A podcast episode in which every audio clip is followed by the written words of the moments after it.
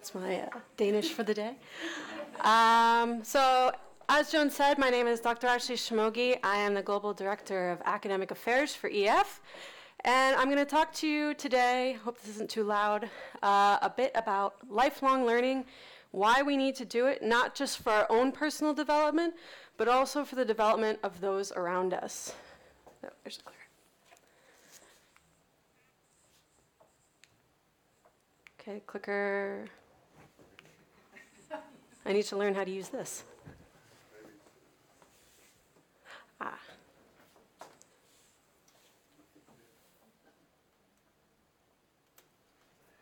Thanks. Nope. I'll do it manually. Okay. First lesson adapting.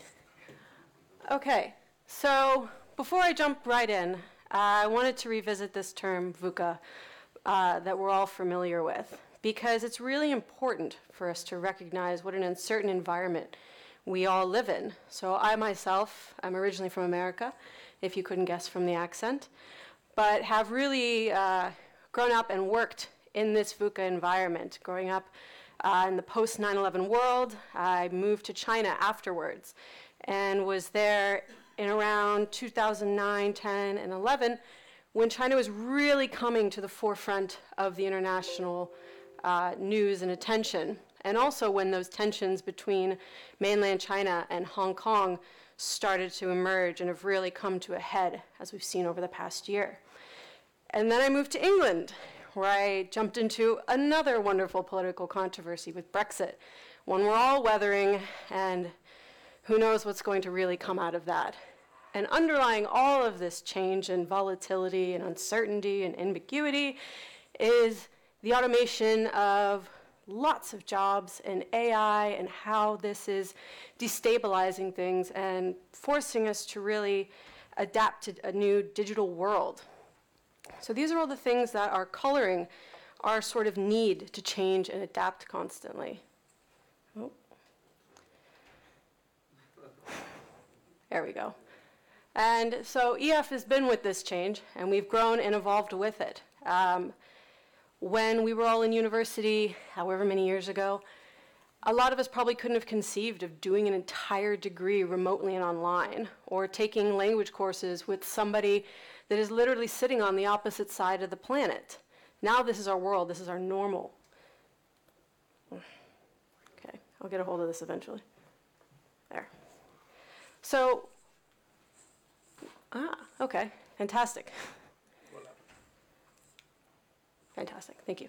Um, so, what I'm going to speak to, the core of it, is a, res- a joint research project that EF did with Ashridge. And it spanned over 10 years and it was looking at answering key questions leaders had about their development and the things they wished they had known 10 years prior, how this would have impacted how they might have thought about leadership or their own personal development, adapting, and the wider community they're involved in.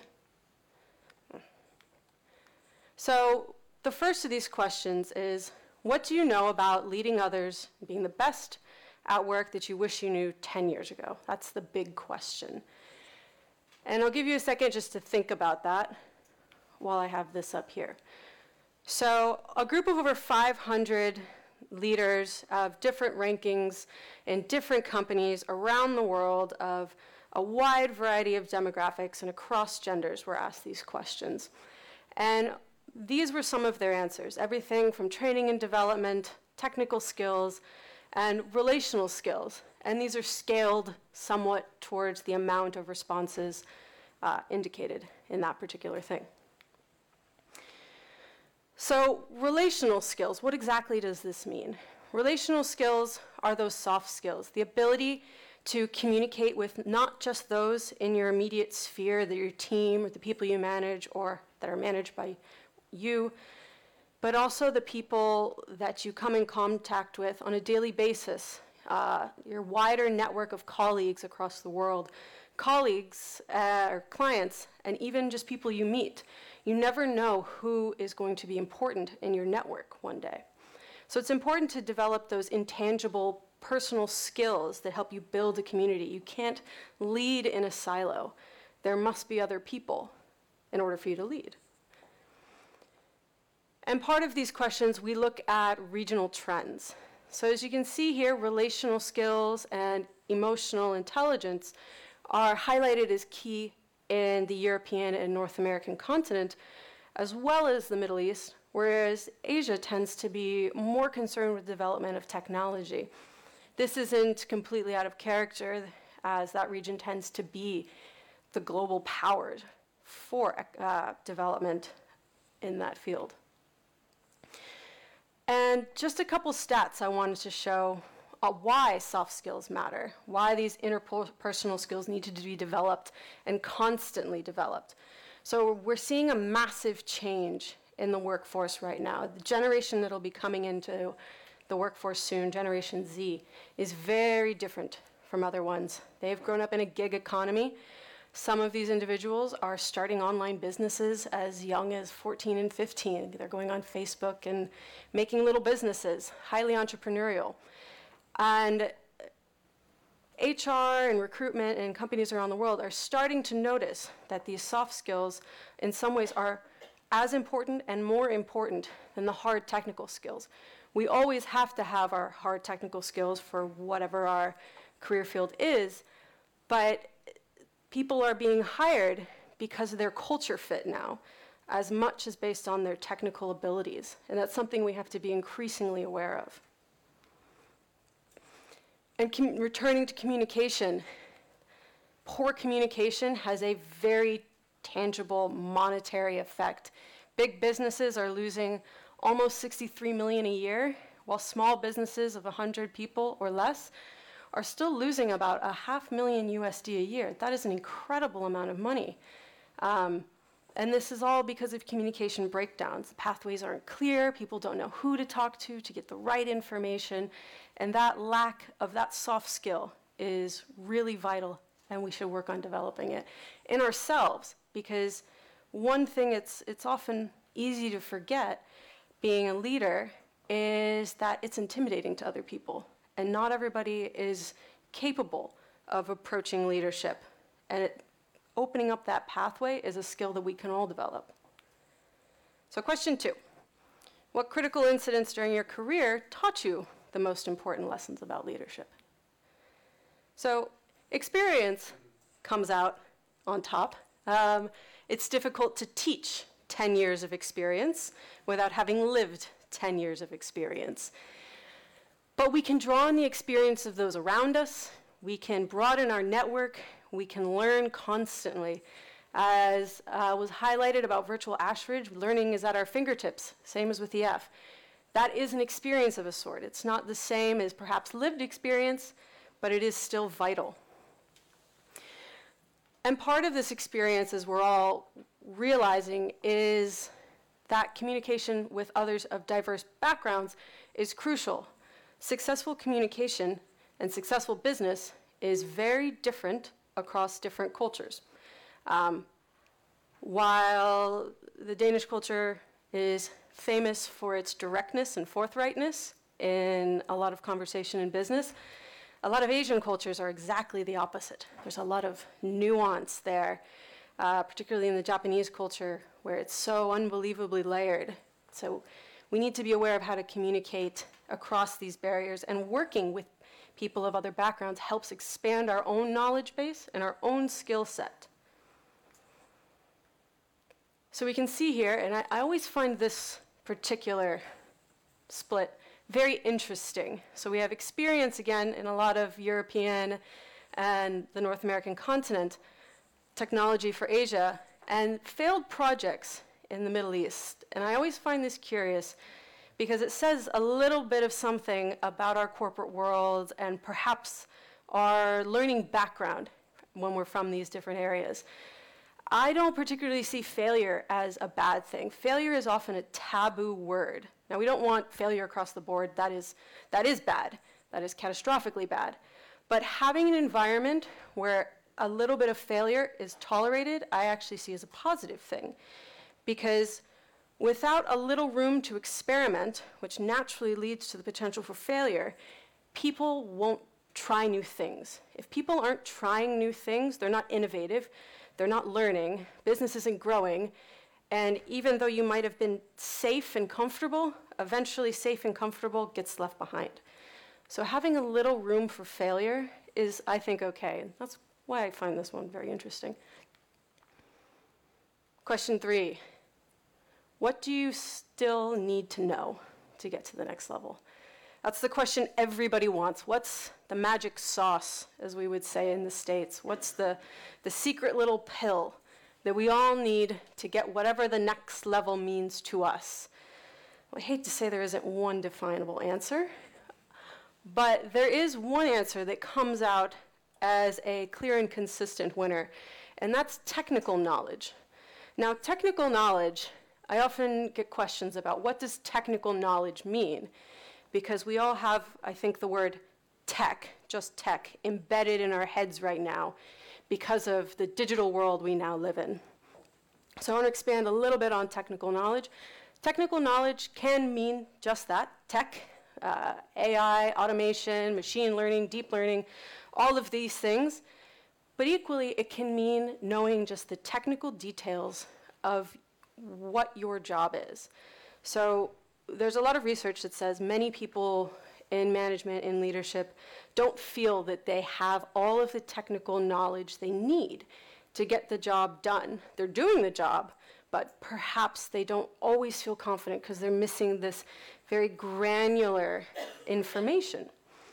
So, getting people the right information is key. It may be that for that particular role, it is some knowledge about AI, but for most people, it's some very tangible things that are they're out there somewhere in our companies, but they haven't quite found it yet. So it's important we're guiding other people to these pieces of information, giving roadmaps, as well as discovering for ourselves what it is that we don't know, which is always the hardest question to answer. What is it that I don't know? Very tricky. So, again, communication emerges as very important here. Often, the person who knows what you need to know is a boss, a manager, a colleague that has already had that experience, but maybe you don't have the right rapport, the right relationship with that person. So, communicating and finding that relationship is critical. And we can see here most of the world thinks that technical skills are vital to getting to the next level. Technical skills is another form of knowledge. So, this is why it is so unbelievably important that we are always learning. And part of learning, actually, for most of us, the first step of learning is having a growth mindset, the willingness to learn. You can tell somebody you must learn X, Y, and Z in order to get to the next level, but if they don't have the mindset to accept that and to embrace it, it's likely going to fall on deaf ears because you can threaten somebody as much as you want and say, if you don't learn this, horrible things are going to happen. It's not going to make them learn. It's probably, if anything, going to make them not want to learn. So it's critical to getting people to embrace that growth mindset. So with tech, have to mention it, our need to understand AI. 80% of reporting across businesses now is done by AI. Now, AI is this word that intimidates quite a lot of people, but that is mostly due to a lack of understanding. It, it is a very new field for many of us.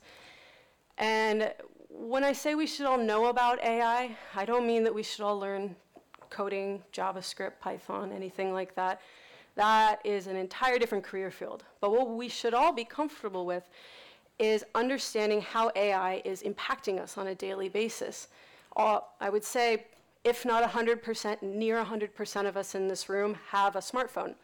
The amount of AI driven algorithms that are running around in your phone, looking at your data, pushing ads on Google, Facebook, Instagram to you is tremendous. But that same power that annoys us when we're trying to watch YouTube without ads is incredibly vital to business. And there are a lot of ways that AI can help us streamline things.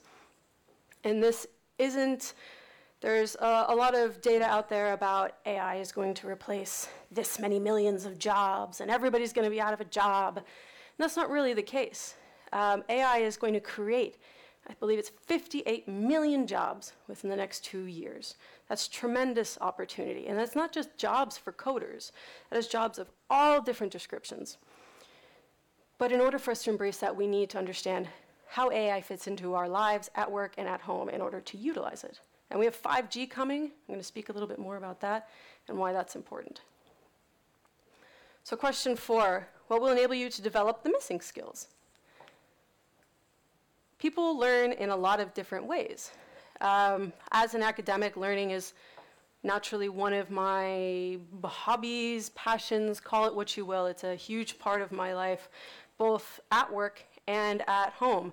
I just got back from a holiday in Morocco, and my boyfriend was uh, not entirely thrilled with how much time I spent on my little Coursera courses, just because I like sitting around learning sometimes. So, but learning happens in a very different way for a lot of different people. And as I said before, growth mindset is the first thing we need to have in order to learn. So I'm just going quickly through this one. So I want to talk a little bit about different forms of learning. Learning is often a very personal journey. Not everybody learns the same way, and that's why we can't all just log on to one course and all take it successfully.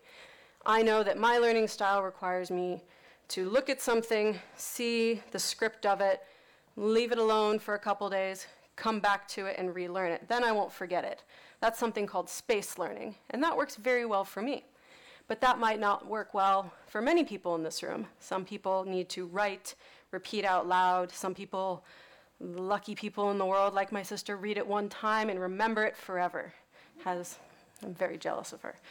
Some people are just lucky like that. So it's important that we figure out what it is that we need to learn successfully and how to help those around us also discover that. So what you see here is UK, Europe, there's a lot of learning by doing. We're very practical, hands-on.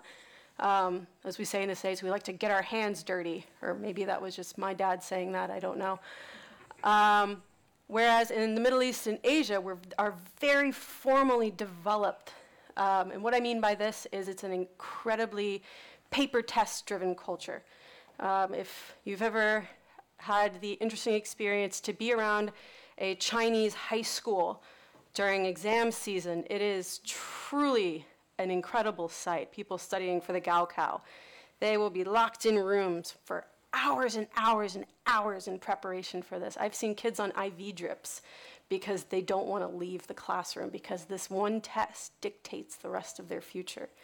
So there's a huge culture of formal development over there.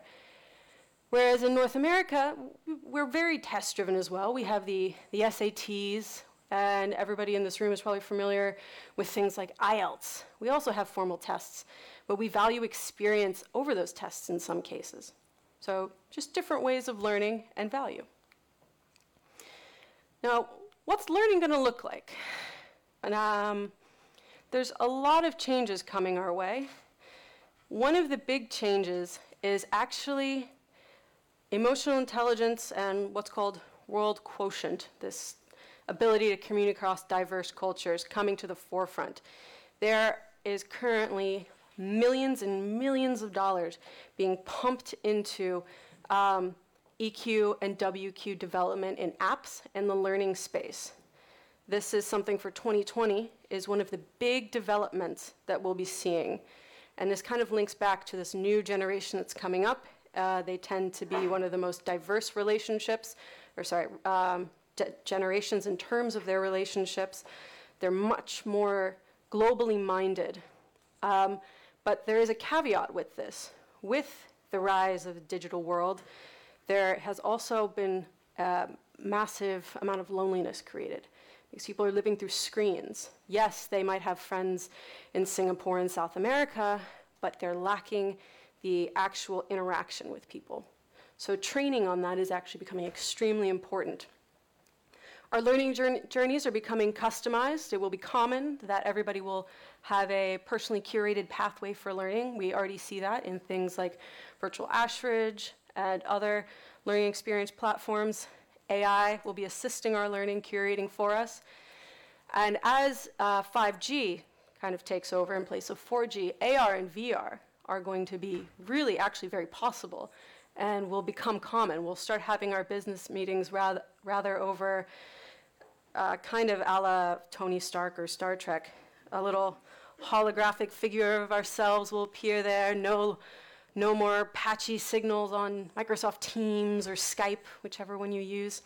And the real interesting one I find is the Internet of Bodies will replace the Internet of Things. This will take a little time to develop, but this is the idea that right now, uh, we all know data is incredibly valuable, but data tends to come from our smartphones, our computers, our online presence. That's going to be moved away to what is the Internet of Bodies, which will be data is going to come from us, ourselves. This is already happening. It sounds kind of creepy, but if we think about our Apple Watches, that is part of the Internet of Bodies, our actual physical data. And it's going to become a bit more sci fi as the years go on, but it's something to keep our eyes on for this new change. So, a little quote here just the efficiency of innovation each require a different mindset. And what unites us both is learning.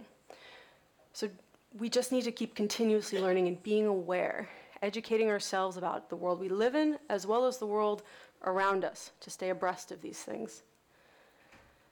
And learning starts at the top.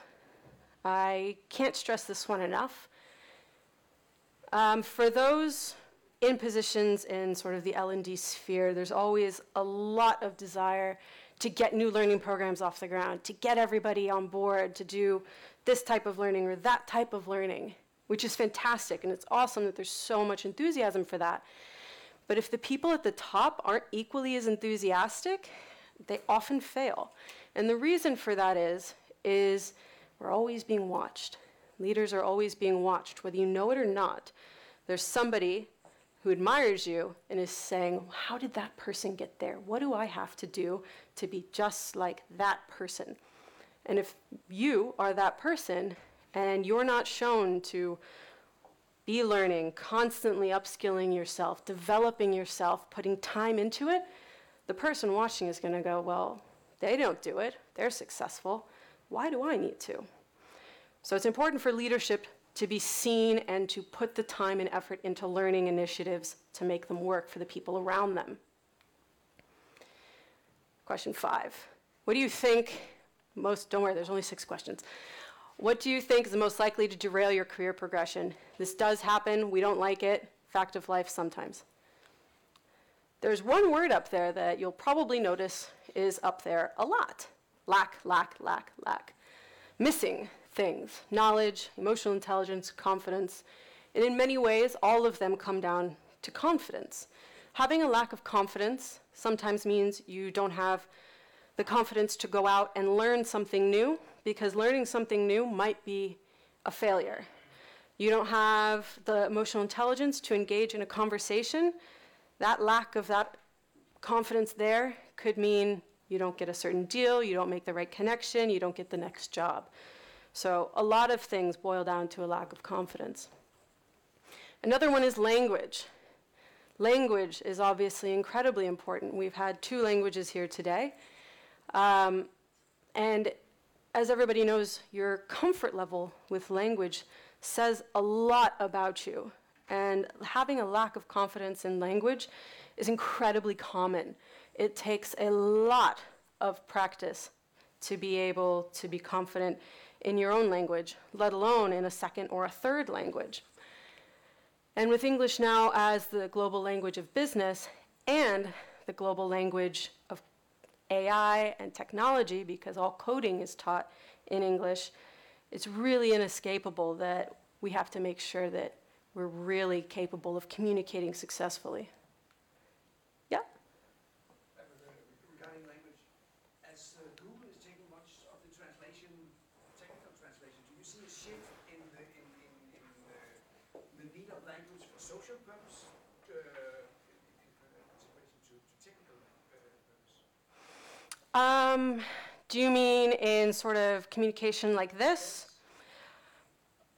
I think it, we're a long way off from perfect communication. Um, AI, actually, IBM Watson has done an incredible amount to facilitate translation of documents, and it does have incredible programs uh, for on the spot translation.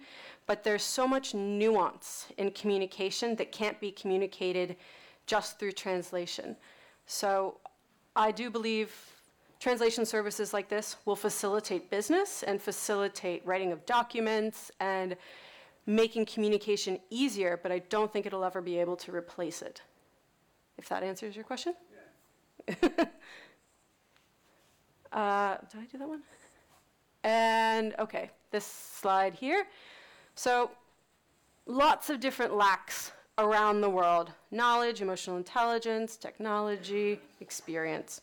I've spoken to this, so I won't spend too much time on this one. Global mindedness and diversity. WQ is now more critical than ever. It will, it is highly unlikely this will ever become unimportant. The world will do nothing but get more uh, digitally connected. And now we have new countries coming to the forefront. Well, not co- new countries, they've always existed. Um, new markets emerging as critical. India, Africa, the African continent rather, we're seeing tremendous growth in these industries, and there's a lot of projections that are saying the US is going to be very quickly knocked down uh, a few pegs. So we'll have China and India as our market leaders. So we need to learn how to communicate successfully with these new business hubs. But beyond that, more close to home, we need to be able to communicate successfully and embrace gender diversity. So I have a wonderful quote up there from Mads Nipper, uh, a local, I believe. And so he has a great many wonderful things to say on the issues relating to diversity. And it's important, again, that we have diverse opinions. And sometimes diversity isn't just about you're from this place, you're from this place. It's also gender diversity because people have different perspectives. And if your leadership is all of one particular demographic, you're going to be very narrow in terms of the viewpoints you get. And so, a little fun fact, uh, kind of fun, about Denmark actually.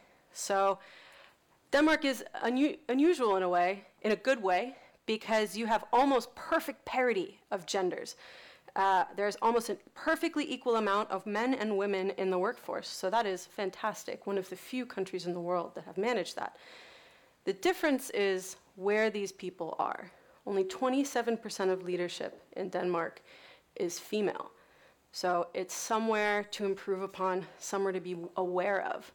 It's, I believe Denmark is in the top five for its gender parity in overall, but 95 at leadership level quite a big difference.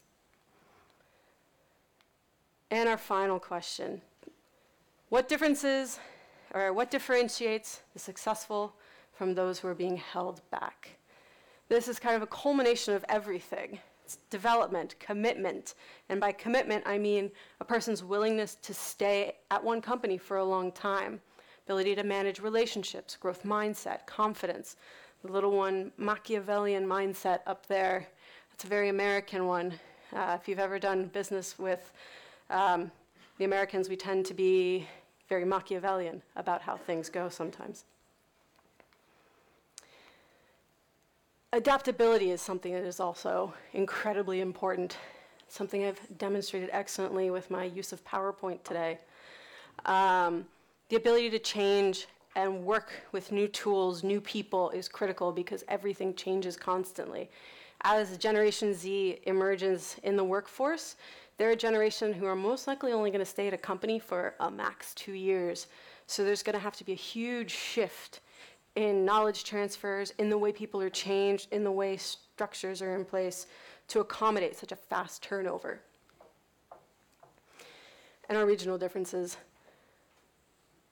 probably not too surprising drive. That's that machiavellian thing. Relationships and commitment in europe and development in asia and the middle east. And this makes perfect sense with their rising positions on the global marketplace. So i'm just going to share a couple quick insights with you. How am i doing for time? Good. So high level things to be aware of about the market. As i've said this gig economy is rising quite rapidly. Um, This is forcing people to adapt very rapidly. And to get a competitive edge, we constantly need to be upskilling because everybody that is rising into the economy right now is constantly doing that. So if we sit around and not adapt, it will, we will find ourselves left behind very, very quickly. And again, the future is coding. I don't mean we will be coding, but it is dictating a lot of how everything is done. But remember the caveat social and emotional skills are critical for these people to be successful. Um, I won't use too many stereotypes, but we're all familiar with the techie nerd kind of stereotype person who's incredibly brilliant but can't really hold a conversation. That's what we're trying to avoid. We don't want a, a world of people who can't communicate. So, by investing in emotional intelligence and getting people's EQ up, we avoid that stereotype, and it probably won't exist, hopefully. Digital fluency, there's that figure 58 million jobs by 2022, an enormous number. Digital transformation is a huge, booming industry. How do I get my company from where it is today so that it stays relevant for the future? And fluency around AI and how it can be used are critically important as well. Why does it matter? Beyond everything I've said, um, is the shape of learning is changing. We don't need brick and mortar classrooms anymore. We can do everything online. Certificates for specific skills are basically as valid now as university degrees in a certain sense. And their continued growth as an industry and their credibility will maybe we'll see put universities in a very different position than they are today. We have new LXPs that are like Netflix, the way they curate contents, crowd curated knowledge bases, and nano degrees, all coming to the forefront. The global language is English. Generation Z is very diverse. They're also a very lonely generation, so something to be aware of. And our growing markets require increased cultural fluency. And just a couple things for you guys to take away as final kind of comments. Keep stay tech savvy. I don't again, don't learn to code. It's probably not the best use of time unless you plan on that being your new career. But learn about the things. Learn about how to talk about AI and coding and things. Seek opportunities to learn on the job. Find out what it is that you don't know you don't know. Ask those around them around you that might work in a parallel a parallel business unit in a similar role. See what they're doing. Don't be afraid to fail. Fear um, fear doesn't go away, but just give it a shot. Whatever it is, try it. Build your network, become flexible, um, be a what's something be a little spaghetti string of flexibility in working with different people, explore different types of communication, and actually look after yourself. We spend an enormous amount of time at work, but we are not automated creatures. A lot of our well being at work revolves around our happiness, our ability to stay healthy, and you know, manage work is always a bit stressful, but manage that. Remember that you can only work well if you're happy and healthy. A miserable employee does not do anything good. If you're miserable for your two thirds of the day at work, and you take that misery home, that's just misery all the time.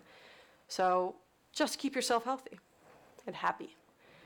And I'll leave you with this quote again from Mads. Um, how do I constantly develop as a leader? How can I help the company meet its full potential? How can each day give my, how can I each day give my colleagues even more energy to be the best version of themselves? How can we contribute to solutions that are extremely important to a company and the world? This is development and progress. It is to be driven by the opportunities rather than the fear. I think we all need to take it more into us as people and leaders too. For the alternative to being underdeveloped is to be underdevelopment. Now, I hope that was a good translation of what he said. Um, but that last line I think is fantastic. You're either underdeveloped or underdevelopment. So thank you very much for your time. Um, if there's time, I think there's a bit of time for questions, if anybody has some. Yeah? Maybe more of a comment. Mhm. I, I found it quite interesting they said technical skills and leadership skills was up there, but it wasn't that big.